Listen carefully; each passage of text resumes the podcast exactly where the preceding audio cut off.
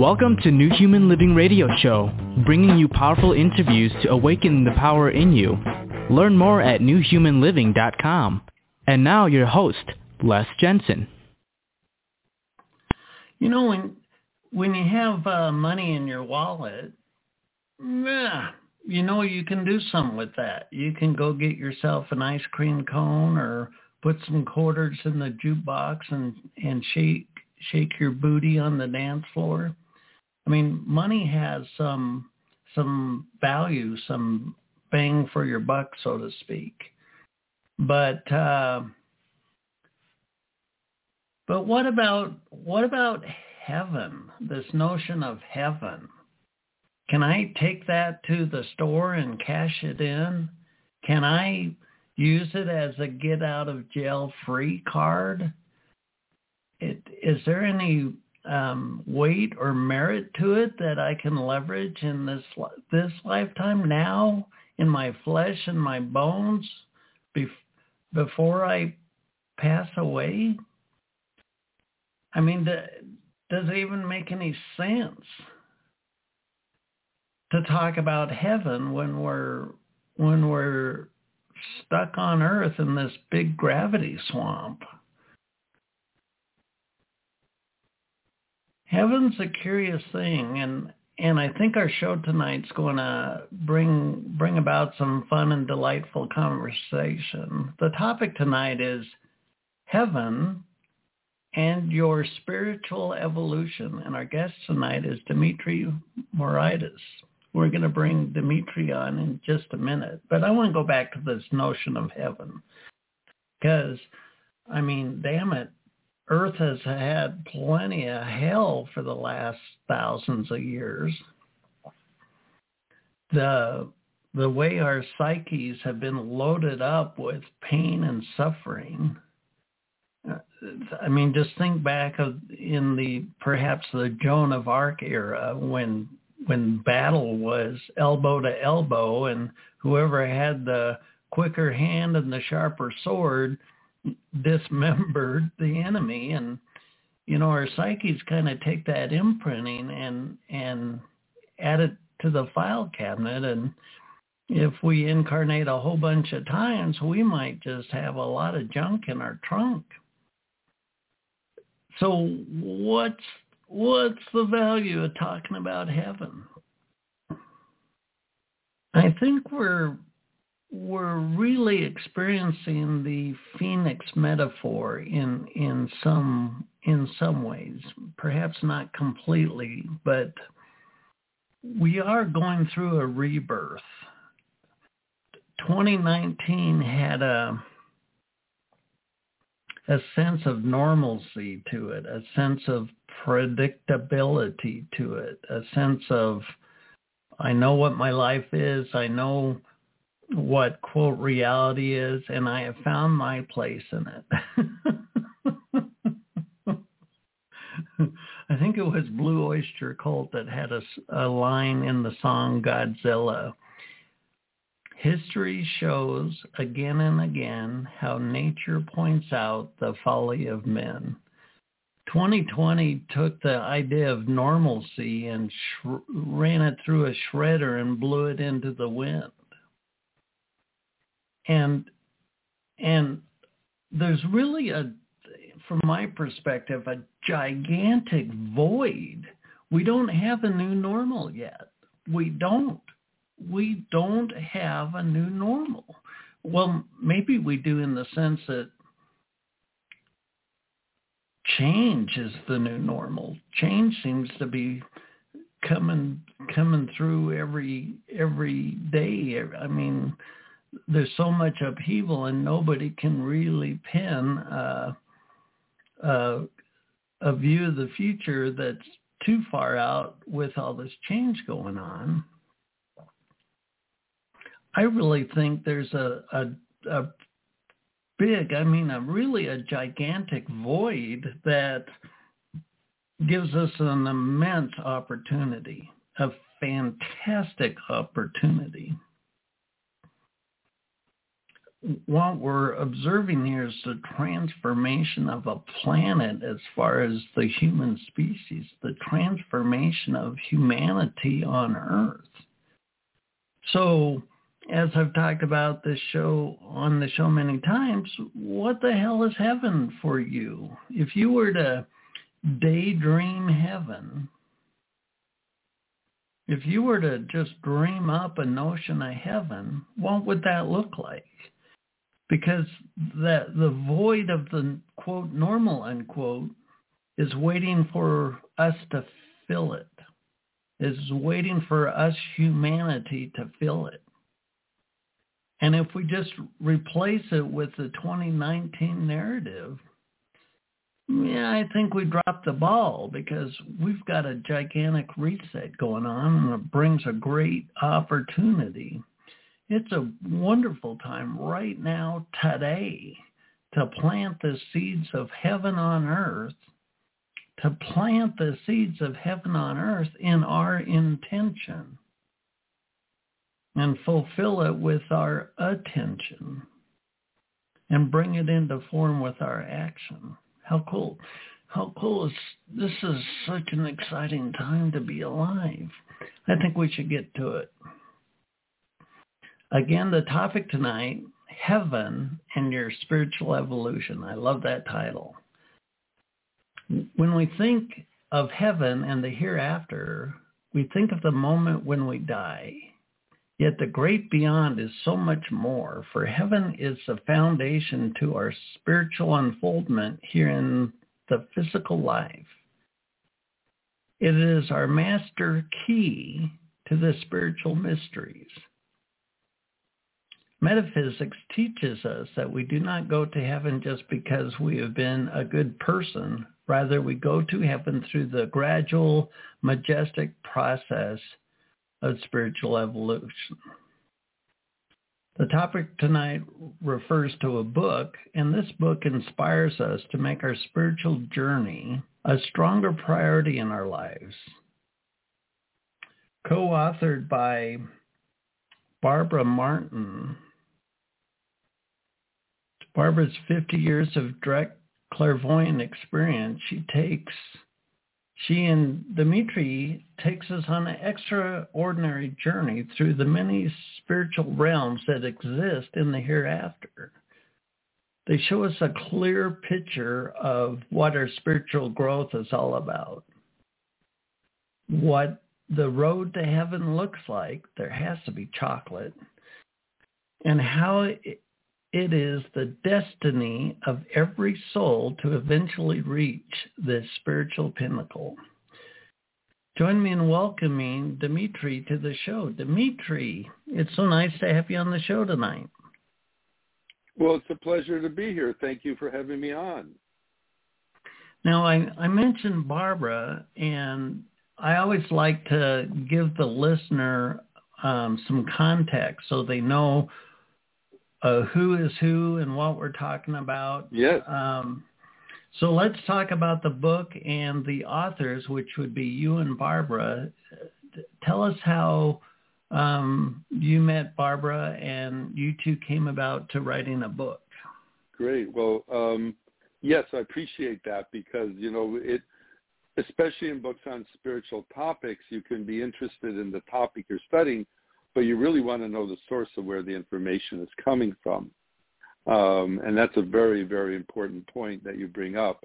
Um, I've been a student, a teacher of metaphysics uh, for many years now. I um, originally I uh, I'm in, here in Southern California, in the San Diego area, and I, I came out to California to uh, after college to you know seek my my career in film and television in the uh, movie industry in Los Angeles. And um, it was actually going well. You know, there was opportunities opening up. Um, but I was having, I was not a, I didn't even know what metaphysics was back then. I was brought up, uh, uh, you know, more in the artistic and maybe scientific too. My father was a doctor. Um, and um, I was having what I used to call these sort of inspiration moments where it was just a very heightened awareness of things that I had no control over them. They they seemed to come out of the blue, and and but while they were there, they were just this marvelous time, and then they would it would kind of end. Uh, eventually, it got so strong. It was my I had this dramatic awakening. Even then, I didn't quite understand what it was, and uh, uh, someone said, "Oh, you've had a religious experience." And I said, "No, I don't think that's what it was." And then when I realized it was metaphysics, I couldn't get enough of it. Um, about a year later, um, you know, I, I was a, a girlfriend and said, you know, I know you love these things, and um, there's a lady coming to lead a meditation at this dinner tonight. Uh, would you like to, to join? And uh, I went there, and it was Barbara, and uh, she led this meditation. First time I ever meditated, and it was like opening this uh, ancient door. You know, something felt very familiar here. And afterwards, uh, I really, you know, I started talking to her, and um, I, I must have had a lot on my mind. Uh, I was just pouring out these kind of questions. I thought it was a great conversation. She said, uh, "You you interrogated me that night," but uh, um, you know, I I realized she was talking from her experience, and I had questions, as a matter of fact, about the other side. And the more she was talking, again, she was very understated in what she was saying, as far as pointing things about herself. But I realized, oh, she's talking about experiences she's had on the other side. And then I realized person I got to study with. So I became her student.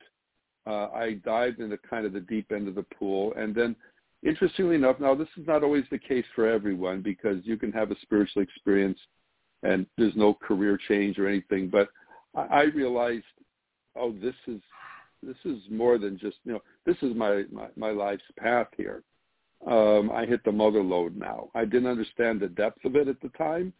Uh, I was still in my 20s, you know, um, but I realized I had to do this. So we were really diving in, and then we realized we both like to write. Um, and we started the writing, but it was years later before, you know, at that time Barbara was teaching very inspirationally. There were no books.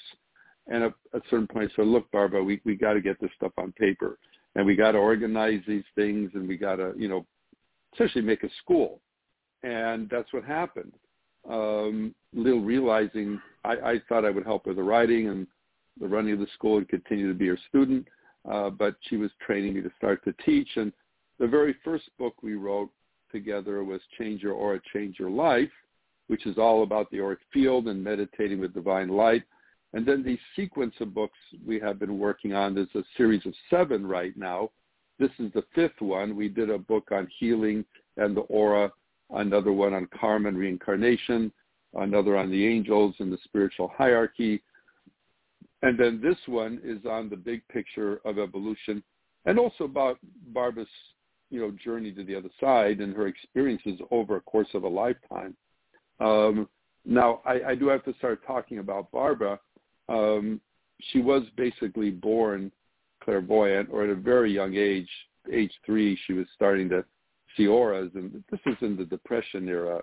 Uh, so there were no, no one really. This is not a subject that was talked about. Basically, uh, she said, "I didn't understand what was going on, but I knew I was attracted to people that had these pretty colors and detracted to those that didn't."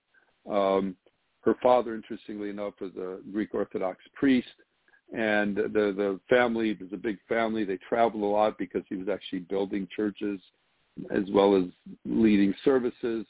Uh, and they ended up in 11 years old in Kansas City, Missouri, and Barbara took up acting with this theater troupe.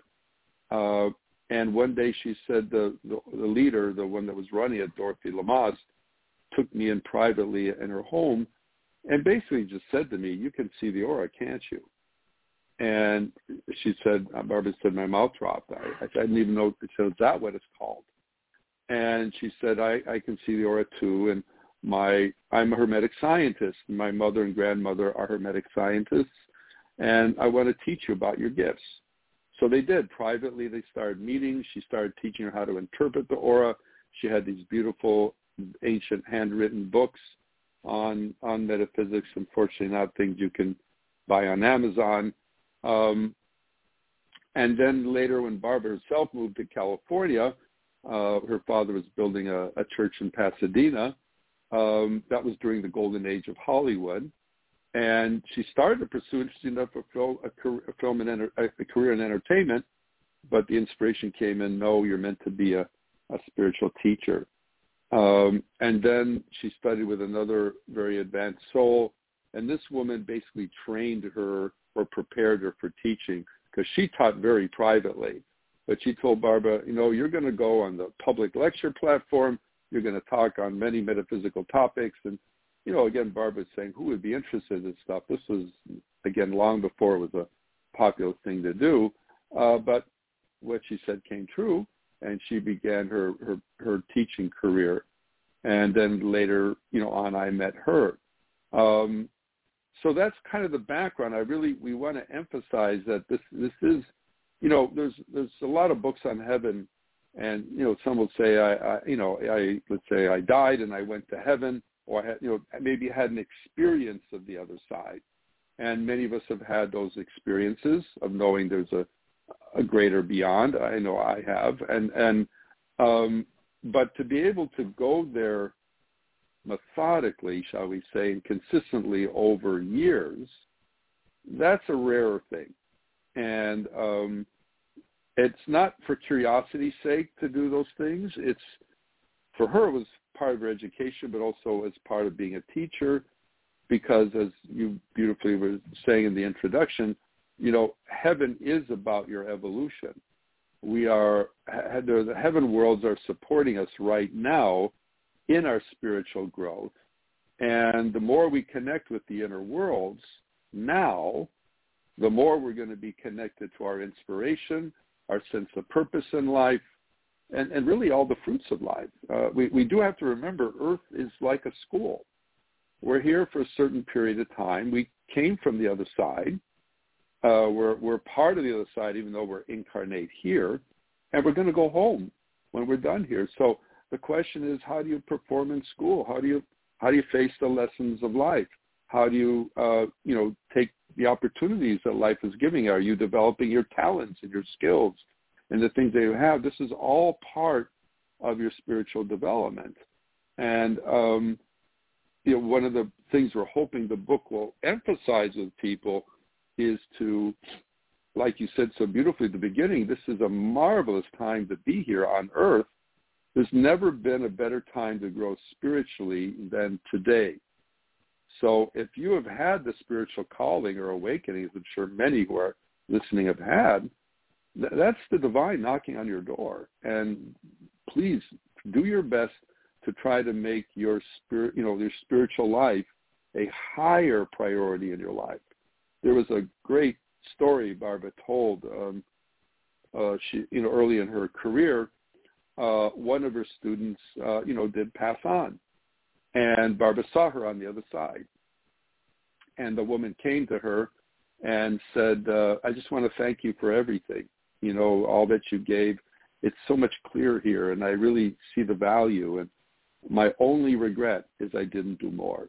You know, there's so many distractions in this life, so many diversions. Oh, go this way, go that way you know, I love what Steve Jobs said. Uh, you know, I have to say a no a thousand times to the one thing I have to say yes to.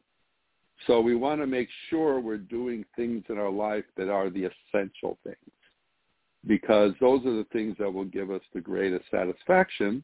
But they're also going to be the things that help us the most in our spiritual evolution. Nice. Well, you know, um, you mentioned that uh, she wanted to go into acting and and was and was told no, your role is more of a teacher.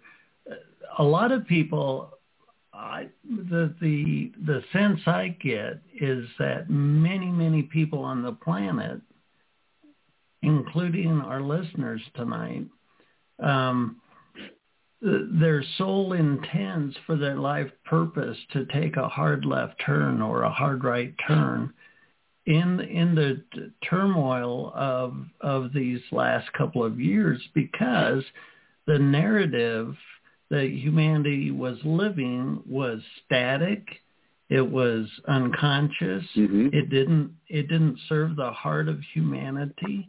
So my question is as a human persona going through this very very dynamic time in our in our human story, how do I how do I figure out what m- my role, what my life purpose is when it when it uh, feels like it's quite different than what my past has been. Well, first of all, to even ask the question is so important. You know, you could have, for example, child, and there's an expectation that the child will follow in, let's say, the father's or the mother's footsteps and do the same thing that they did. And maybe the person doesn't really question that for a while. It just that's the environment they're brought up in, that's the expectation, and they're just sort of going along for the ride. And then as they start to actually pursue it, if they're listening to their intuition, uh, they may get a prompting, oh, you know, it's not because of my mother and father. I, this is really what I really do want to do. Or they may get, you know, I, I'm not really feeling it.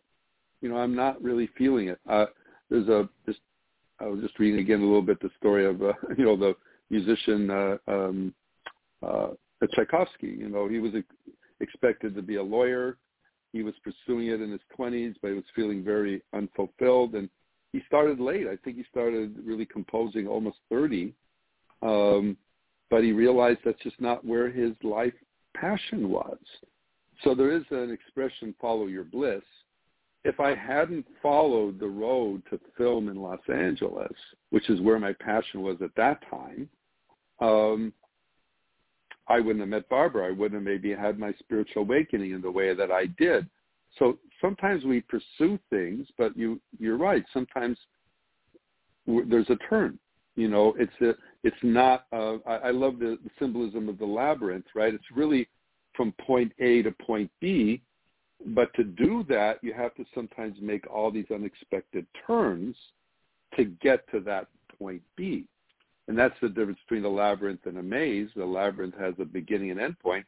A maze has these all these dead ends. Um, but a big part that, that helps with this, and we emphasize this a lot, is meditation and taking the time to step back from all the, the, the you know the, the the rush of life. If you feel like your life is running you instead of you running your life, then something's right. wrong then you got to stop for a moment. And meditation is a great way to tune in. You know, the divine blesses us every single day of our life. So the question is not if there is that connection or not. It's already there. But are we listening to it? And also right. metaphysics would teach is that we're shown the tapestry of life even before we come here. So in our heart of hearts, we know and if we're, we are quiet, we listen. Let's say I'm meant to marry this person. You know, I may date several people or whatever, and but boy, I met her. Some the light bulbs all went on. Well, we think, oh, okay, it's love, it's this, and of course, it's, hopefully that's what it is. But there could be this deeper thing. I have something I need to do with you, and of course, that person, the same light bulbs are lighting up. So we do have to take time to pause, you know, in our day and not just rush, rush, rush through the day. I think part of the thing with the pandemic is it did cause people to slow down a moment and not just go 150 miles an hour all the time and to just say, is this really what I want to do? You know, sometimes we do that when we don't want to. Let's say we get sick, right? We're, we're pushing ourselves so hard and we get sick personally and that slow down time tells us, oh, I got to rethink my life. Um, a, a gentleman I knew once, he was president of West Coast Toshiba. He was a member of the Million Mile Club. He traveled so many times to Japan. 45, he was like 350 pounds, and he had a heart attack. And but it was a wake-up call, and he realized, you know, I, I was driving myself to the ground, and he went back to do some of the things in his life that gave him greatest joy. So hopefully, we don't wait till those, you know, we're pushed up against the wall to say, hey, take a look at your life you know, but sometimes we do need to, you know, uh, it does take that, but we through this kind of work with spirituality, we can preempt that and say, okay, I may not know all the pieces to it, but there is a road, and am I on it right now? Am I doing the things that are giving me satisfaction and feeling a sense of purpose, and also, most important, a sense of service? Too many times we're just asking, what is life going to give me? And we got to start asking, what can I give life? And that's the spiritual way. And that that giving out will find, you know, enormous balance and benefits.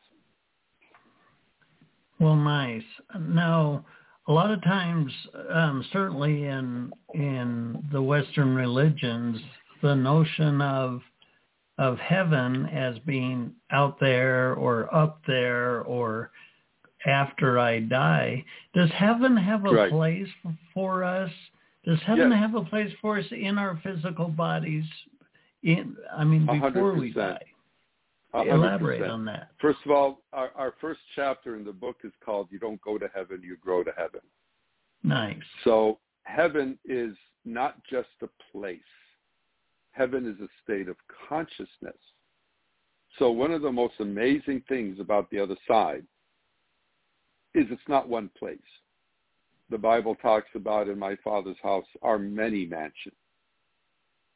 So the other side has these many dimensions and they are actual places that you can visit, but they're also states of consciousness. So, and it's kind of tiered with the lesser developed, you know, leading up to the more developed levels.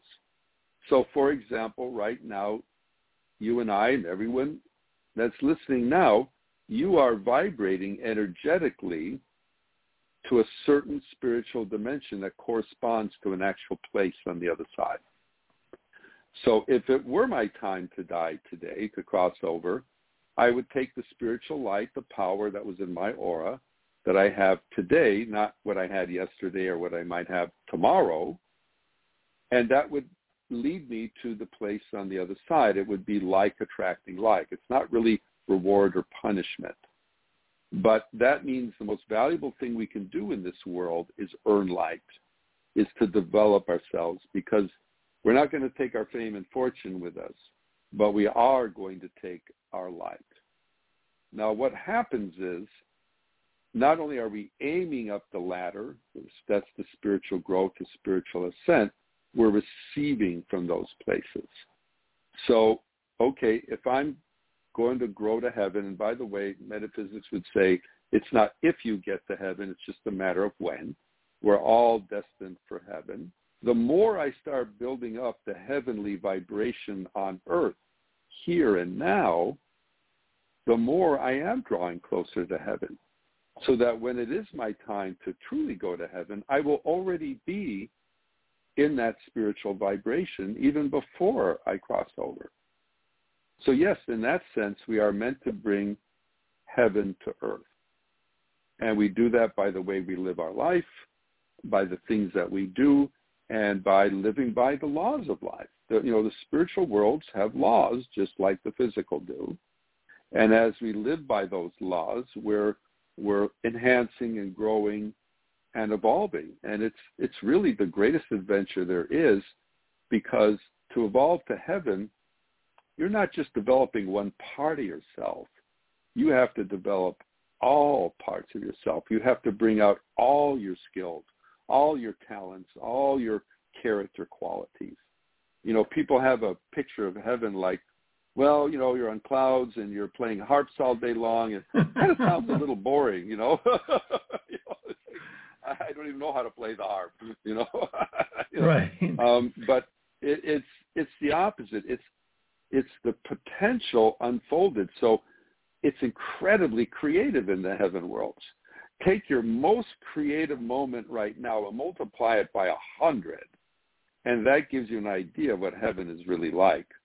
You are going to be so expressive, so engaged, and so a part of life things are going to be thrilling up there because the adventure is going to continue. So that's why we want to build the bridge here. We don't want to wait. We don't want to say, oh, I'll get to it when I get to the other side. No, you want to get to it starting it now. And again, if you've had the calling, it means really take the reins. Now, I do want to say one note because some people ask, well, what about people that don't even believe in heaven? What about people that are hardcore atheists or, uh, you know, think this metaphysical thing is bogus stuff? Um, every soul is part of the divine, whether they are aware of it or not. Teilhard de Chardin said, we're not humans having a spiritual experience. We're spiritual beings having a human experience. So it doesn't really matter our belief. We are what we are. And it's a matter of realizing that there are people that don't call themselves spiritual, but they're actually living a very spiritual life. They have a lot of integrity. They have a lot of ethics. They have a lot of morality. Then there's other people that say, oh, I'm spiritual about everything, but you'll look at their life. Yeah. And it's not always so spiritual. What's that expression? You're going to church on Sunday and cheating your partners on Monday, right? So um, it's really how you're living it. So everybody is growing is what I'm trying to say. It's a schoolhouse for everyone. But when the light bulb goes on that there is that greater life, it means – bingo, this is kind of a special lifetime where you want you're meant to pursue this spiritual road more directly. And that is really exciting. You you really hit the nail on the head. This is again a really exciting time to grow spiritually.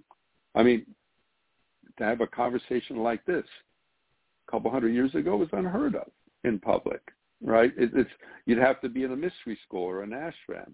The fact that it's happening in the public world now means that there is this growth, this awakening that's happening all over the world. And that is very exciting. Nice. Well, you, you talked about um, the other side and and the the creativity being many magnitudes more pronounced there. You know, when I when I look at the face of humanity, the metaphorical face of humanity, we're really drowning in the mundane. So many people do not have a, a passion, a fire burning in their heart.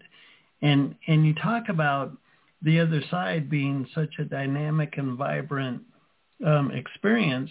And if indeed that is a, a reflection of our true potential, how can we bring that into our physical form before we die to, how do we change this human vessel this this mental construct this emotional demeanor to to more fully embody the the innate creativity that is part of us at the soul level? Right right. Well of course the, the first part is to recognize your value that you as a person have value. One of the most beautiful things the higher ever shared with us is that creation is not, without every single soul, creation is not complete. We are not just playing a part in the drama of life. All of us are playing an indispensable part in the drama of life. We are all essential to the fabric of life. And as we recognize our own self-worth, and I don't mean it in the ego sense, I don't mean it in the narcissistic sense. I mean it in the spiritual sense. That's what's re- that's the real compassion, because when you can see that in yourself, then you can see it in others. And when that starts to happen, a whole different world starts to open up. And then you are leading with your head, but you're also leading with your heart and you're also realizing I have to live these lives. Now we all get promptings, but so many times we don't pay attention to them. We've done classes about kind of connecting with the higher and yes, maybe getting some spiritual inspiration. And it's fascinating that when we've done this and afterwards they'll say, okay, how many got something? You know, and you know, some will raise their hand and I'll pursue it a little more and say, okay, you didn't get anything, and say, well, I, I then they it turned out they got something, but it wasn't what they thought it was, and they ignored it. So sometimes the door is knocking, but we do have to get still enough to hear it. and to realize it. And then when we get a prompting, it's extremely important to do something about it. If you get a great idea and then you say, you know what, I'll I'll get to it, you know, not now but later. Well, you know, it can it's like a fruit. It can wither on the vine if you don't pluck the fruit. So do your best to pursue it because inspiration's coming from the higher and if they're inspiring you to do something, then it really means it's a very simple example of this. I, uh, not long ago, I had to, you know, make a phone call, and um, I thought, oh, it's going to be painful a little bit. This is going to be a difficult call. I don't know if I really want to make it. And then, you know, the inspiration came right away. Call. And I did, and the whole everything turned out fine. You know, sometimes the best thing for us to do, not what we always feel like doing. We so many times say, I don't know what I feel like doing today. I don't know what I feel like doing. Well, in the aura, the feeling nature is down by the abdominal area. In the aura, inspiration is coming from a point of light above the head. It's not even remotely in the same area of the auric field. So why are you going to the emotions where the answer to what you're seeking for is not coming from there? I'm not saying don't pay attention to your emotions. Of course you do. But really we should be asking ourselves, how can I best serve today? What's the best thing that I can do today to help myself, to help others, to contribute to life? And you're going to get answers. It may not be the booming voice of God talking to Moses in the Ten Commandments, you know, but it's going to be something. As a matter of fact, is a beautiful example. Don't, uh, you know, again, I'm quoting a little bit the Bible here, but don't look for big signs in the sky because the divine starts as the still small voice within. And as you learn to listen to that voice, that voice will get louder and then it will be a more driving factor in your life. And then again, you will feel the excitement. You know, we again we can go back to think of when we had this great idea, and it wasn't just an impulsive thing. It was a truly great idea. We felt it in the marrow of our bones. We knew this was real. We pursued it and had a real outcome. That's not supposed to be a once in a lifetime thing or a once in a blue moon thing. We're meant to have that in a very regular fashion. I don't mean every single minute of every day, but in a regular fashion. So if you feel your life is mundane, or anyone feels that, it means you're a little bit out of touch with those inner worlds because they're already there knocking on your door and you might be feeling a little sorry for yourself or caught up in the gloom and doom scenarios of the world. You've got to toss aside all that stuff. That's not the way God sees the world. That's the, the, the projections of our own fears and and desperations and things of that nature. But once we put those aside and we try to see things as spirit sees them, our life takes on a very different color. You notice when you're in, in the presence of somebody that's very enthusiastic about what they're doing, very mo- it gets you go going. You know what? You're so excited about this, and you're getting me excited. because there's something exciting about that because there is a motivating factor. So yes, we we have to stir that. If we don't feel the excitement, we've got to we got to stir the pot. You know, where they say get think outside of the box. Every day we should be doing something a little bit outside our comfort zone. And also something a little bit outside ourselves. We're so consumed with ourselves. Do something for somebody else express gratitude. Just get out of you, and life will just flow naturally. Well, it it seems like our relationship to our inspiration is kind of like a muscle. If we don't really develop uh, a habit of using it, when it when it comes time to want to tap it, we can second guess ourselves. We can, like right. like you've right. you've shared in the past, um, in this conversation where um, people didn't feel like they got any inspiration, but in truth they did. To me, it seems like uh, the hunch I get so so say you've had a career in finance or education or health or medicine, whatever, and and boom, 2020 comes along and and turn flips the card over and humanity's marbles roll out on the floor. It it um, it seems like the the wisdom of the mystery schools or or perhaps some mm. of the hmm. Eastern philosophy is intended to be rebirthed in in the yeah. Western culture. And what I'm getting at here is um, maybe you did spend your entire life up to now in finance, but the real reason you were born is to bring a new finance, a new method of medicine, a new method yeah. of commerce. Exactly. And and and so when this inspiration comes into you and it's contrary to your life, to be able to recognize it as spot on is what's going to decide how how well you can fully fulfill the, the reason you're here, if that makes sense.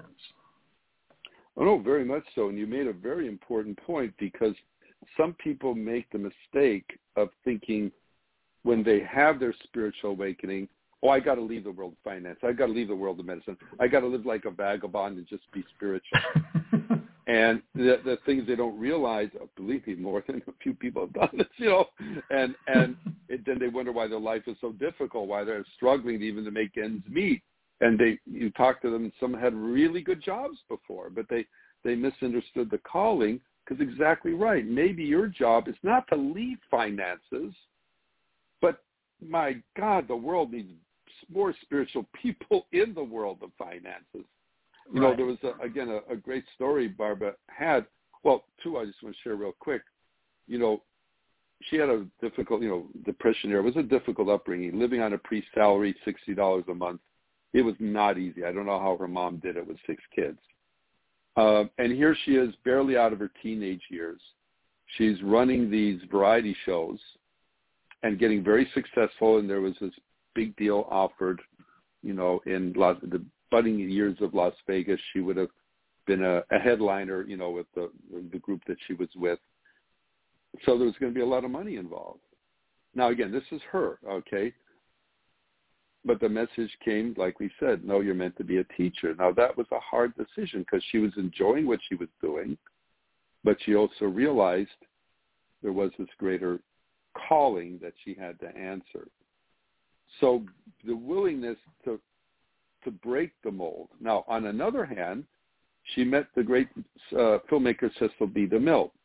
You know, made the Ten Commandments, Greatest Show on Earth, King of Kings, things like that. He was sort of the Spielberg of the 50s. His movies were very successful. Um, she met him on The Greatest Show on Earth. And she said, when I met him, it was kind of a funny story because evidently he was a little bit tyrannical on the movie sets and one of the things he had a peeve about is no one sits in his director's chair when he's directing. And she accidentally was sitting in his chair, you know. and when she realized that's what happened, she thought, "Oh my God, I'm getting kicked off the lot. They'll never let me on again." He kind of, gra- you know, put her, his hand on her shoulder, and he he ended up giving her a joke. So, what did you think of that last shot? And when she turned around to to see him, she was a bit shocked because she saw the mystic side in him and he saw it in her. So in other words, he had the inner divine connection, but it wasn't his mission to be a teacher. He, right. You're not going to read about any of this in his biographies. Right. But he brought it into into his works. When the Ten Commandments was released in its day, of course, it was sort of the uh, technical blockbuster of its time. But he got many, many letters saying, thank you, you helped me find God again. So we bring our, our light, we bring our power to whatever we're meant to do. So yes, whatever your career is, whatever your pursuit, sometimes we're feeling a dissatisfaction, but it's not because it's the wrong career. It's because we're really not doing what we can in that career. We're kind of, you know, operating at, at a certain level. So it's a, it's an important thing to again do make sure and I think a lot are reevaluating that now. I think, you know, um, th- I do see this very much as growing pains right now that we're going through, and that we're we're going to come out the better for it. Um, there is with growing pains, there's ugly things that happen sometimes, but we have to get through that to get to the other side. And um, again, we're not alone. Just as we are individually not left alone, humanity is not left alone. It may feel like they're messing it up. In some ways, we are messing it up, but we're we're we're we're still being guided over by loving intelligences because again, we're in this schoolhouse we call Earth. Well, you know, a lot of times um, there's this idea of righteousness, some kind of a template that if if you can just mold yourself to fit this template, then you'll be found in good favor by God. And the point I'm getting at here is um, a blind black heroin addict. Blind black heroin addict. Now, what the hell kind of template is that? Well, my God, that's Ray Charles. He wrote music that touched the hearts of millions of people all over the world. And and, what I'm getting at is I think sometimes we get in our own way as a culture when we when we project this idea of righteousness and God wants it a particular way and when when it comes for us to be authentic to ourselves, there is no template for authenticity. In other words, as we're being inspired in this transformational time in our human history, the the, the um, unorthodox inspiration that we get can be every bit as divine as anything that we've been quote taught unquote about the nature of, of what the divine is. So to be to be um, authentic to ourselves and truly honor that, we need to to shake uh, shake out of us the idea that it has to fit some kind of a template. Well, I mean, the whole purpose of life in the, in a way is to be more creative. So we're not robots, right? So we're, we are meant to reflect the divine, but we're going to bring our own unique expression into it. So right. that's why we have free will. If we didn't have free will, then we would be automatons. You know, some people think, well, the angels are compelled to do what they do. They have no free will. Well, of course they do. They're not doing this because they're forced to do what they're doing. They're doing it because they love. They do it out of love. Now, there is something interesting, and really we're the ones that, I don't want to use the, I don't know if the word judgment's the right word here, to realize there are laws of life, right? Now, in the aura, for example, there are enlightened energies and there are unenlightened energies. If we're doing something that's not in alignment with divine law, now I don't mean this man-made law, I mean the infinite laws of life, right? If right. I don't know the laws of water, I'll drown. It's not that I'm a bad person. I just don't, I have to obey the physical laws so I don't drown. Uh, it's the right. same in the spiritual world. There are spiritual laws, and if I am flowing, so if there is a dark energy in my aura, I do have to turn that around because that is taking me away from where I, I need to go. For example, um, if someone is chronically worried about something, you know, maybe I'm going to lose my job and it's been like this has been going on for months and all that kind of stuff, you can develop an actual gray cloud above your head of worry. So obviously it's not a constructive thing, whether that's a real issue, you might be losing your job, or whether you, you know, it's a self-delusional issue. It's not really the, the thing there. So yeah, we should never judge anybody else. Uh, what we should do is be accountable to ourselves to say, am I really living my best life? And right. are there things, you mentioned the mystery schools. Uh, from some of them, as I understand it, you know, after they would have their communal meals, uh, the dinners, let's say, in the evening time, uh, they would reflect. They would say, well, how did I do today? Where did I succeed? Where could I have done better? And it was a time of self-reflection, and we become, in a sense, our own teachers in that sense of the word to understand where, okay, you know what, I, I could have handled that situation better. Uh, okay, so that's my lesson. I'll try better next time. Uh, this is another reason, by the way, we recommend everyone not only to meditate, but to meditate daily because there's so much going on in the dynamics of life. Some people they do this great meditation on the weekend. That's great, but you know, you, you, we we wash ourselves every day. We we eat every day. You know, the things we do on a daily level. If you make meditation a daily practice, then you're going to make that attunement multiply many times over uh, I know myself, I, I, if I miss a day or so of meditation, uh, something feels out of out of sync, and I'll, the meditation brings me back, and then bingo, it seems like the day just flows more smoothly. So I do recommend for those that are not meditating to to make it a regular practice. Uh, uh, you you may know this. You know the Dalai Lama years ago uh, encouraged the scientific community to study the monks that were meditating, and they used to call them Olympic meditators because some had clocked in like 60,000 hours of meditation, right? And they they found neurological differences in the brain.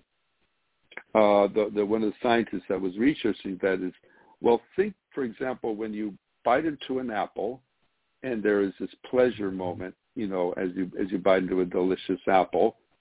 Well, um, in meditation, it's kind of like that's what's happening in the brain.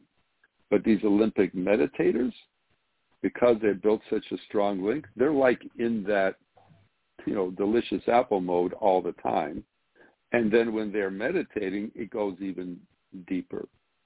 And then there was a very basic thing they came up with. If you dedicate, this has to be sincere meditation. It can't be just, you know, but if you dedicate yourself half hour a day for three months every day, there will be a discernible change in the brain. The meditation will have not only a spiritual effect on you, physiological one. So well, nice. part of the transformation process. Yes.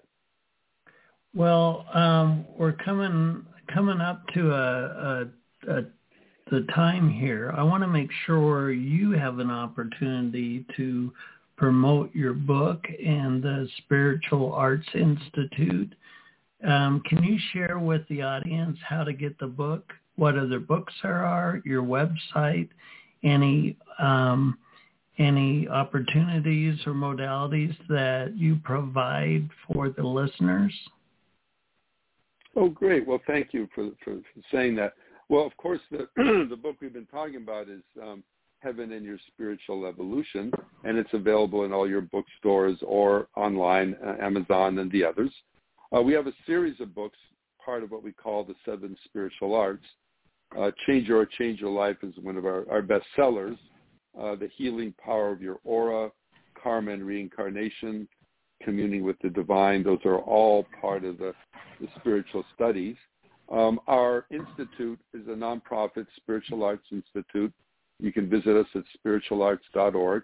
We offer classes and workshops online, not quite in person yet. We'll be opening those up hopefully very soon. But from we've been doing video long before the, the Zoom era. Um, we have a New Year's Eve event coming up, kind of spiritually preparing for the new year and insights. We have a course on meditating, which is coming up in, in, in January if you want to learn to meditate with divine light. Uh, and we just welcome you to be part of the family. Uh, one of the most exciting things of this work is meeting wonderful people on their spiritual journey. So um, just want to leave you to, again, just do your best to, to really live your, your, your highest life, to make the spiritual life an even higher priority in your life because it'll take you to extraordinary places.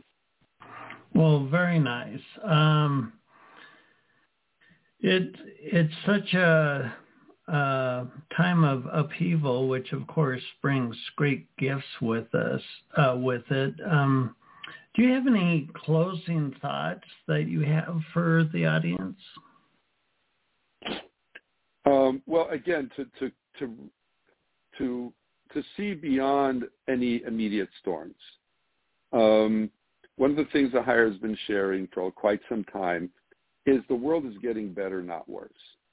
When we do feel the gloom and doom of the moment, uh, that is again like a storm cloud that comes by. But the storms pass, and we are on the threshold. We're already in the beginning of the spiritual renaissance, but we're on the threshold of making that even stronger. And as we pursue, we do like what Gandhi says, be the change you want to see in the world. We really are going to make this world better, not just for ourselves, but for our children and for our children's children. And to just pursue your spiritual journey with all your heart and all your soul, and especially with all your love. The spiritual path is paved in love. And as we pursue this path in that loving compassion, uh, you will find the greatest joy of your life. Well, very nice. Well, Dimitri, I want to thank you for being our guest tonight. I very much enjoyed this conversation. I did too. I thank you for all your insights and all that you're doing in, in, in helping this new day start get started.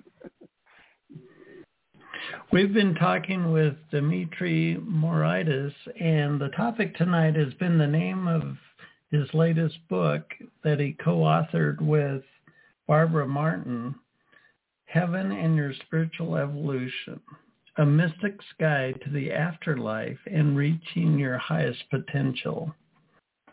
It is, it is really a, a, a privilege. it's a privilege to be living in this karmic tsunami. This is where old souls come to take a graduate class in in mastering the art of being a human persona in a karmic storm, so to speak. And I want to thank you, the listener, for showing up for yourself. Here we are at the end of the episode, and you've spent this time with us. Speaking of spiritual inspiration, my soul is is inspiring me to create curriculum and classes and courses based on my life experience. I've talked many times about working with high power equipment in, in the television industry being cracked open by the cosmic 2x4. I language the power of love and how to embody that love within your human persona from a strictly energetic point of view. That's my passion. That's my purpose. And and so is the show. I'm it's my my sheer pleasure having people like Dimitri on. It's been a really a de- delightful conversation tonight. We're in our we're past our 12th year with this show and just hundreds and hundreds of interviews.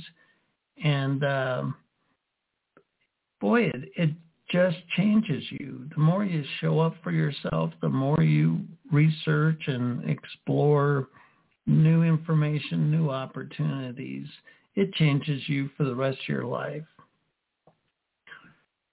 Well, we're out of time. I'm your host, Les Jensen. Always a pleasure. I'm glad you're here. I'm glad you, the listener, are here. What a pleasure and a privilege to spend this time with you. Until next time, thanks for listening. This has been a New Human Living radio broadcast to bring your soul's inspiration into effect and live your life wide open.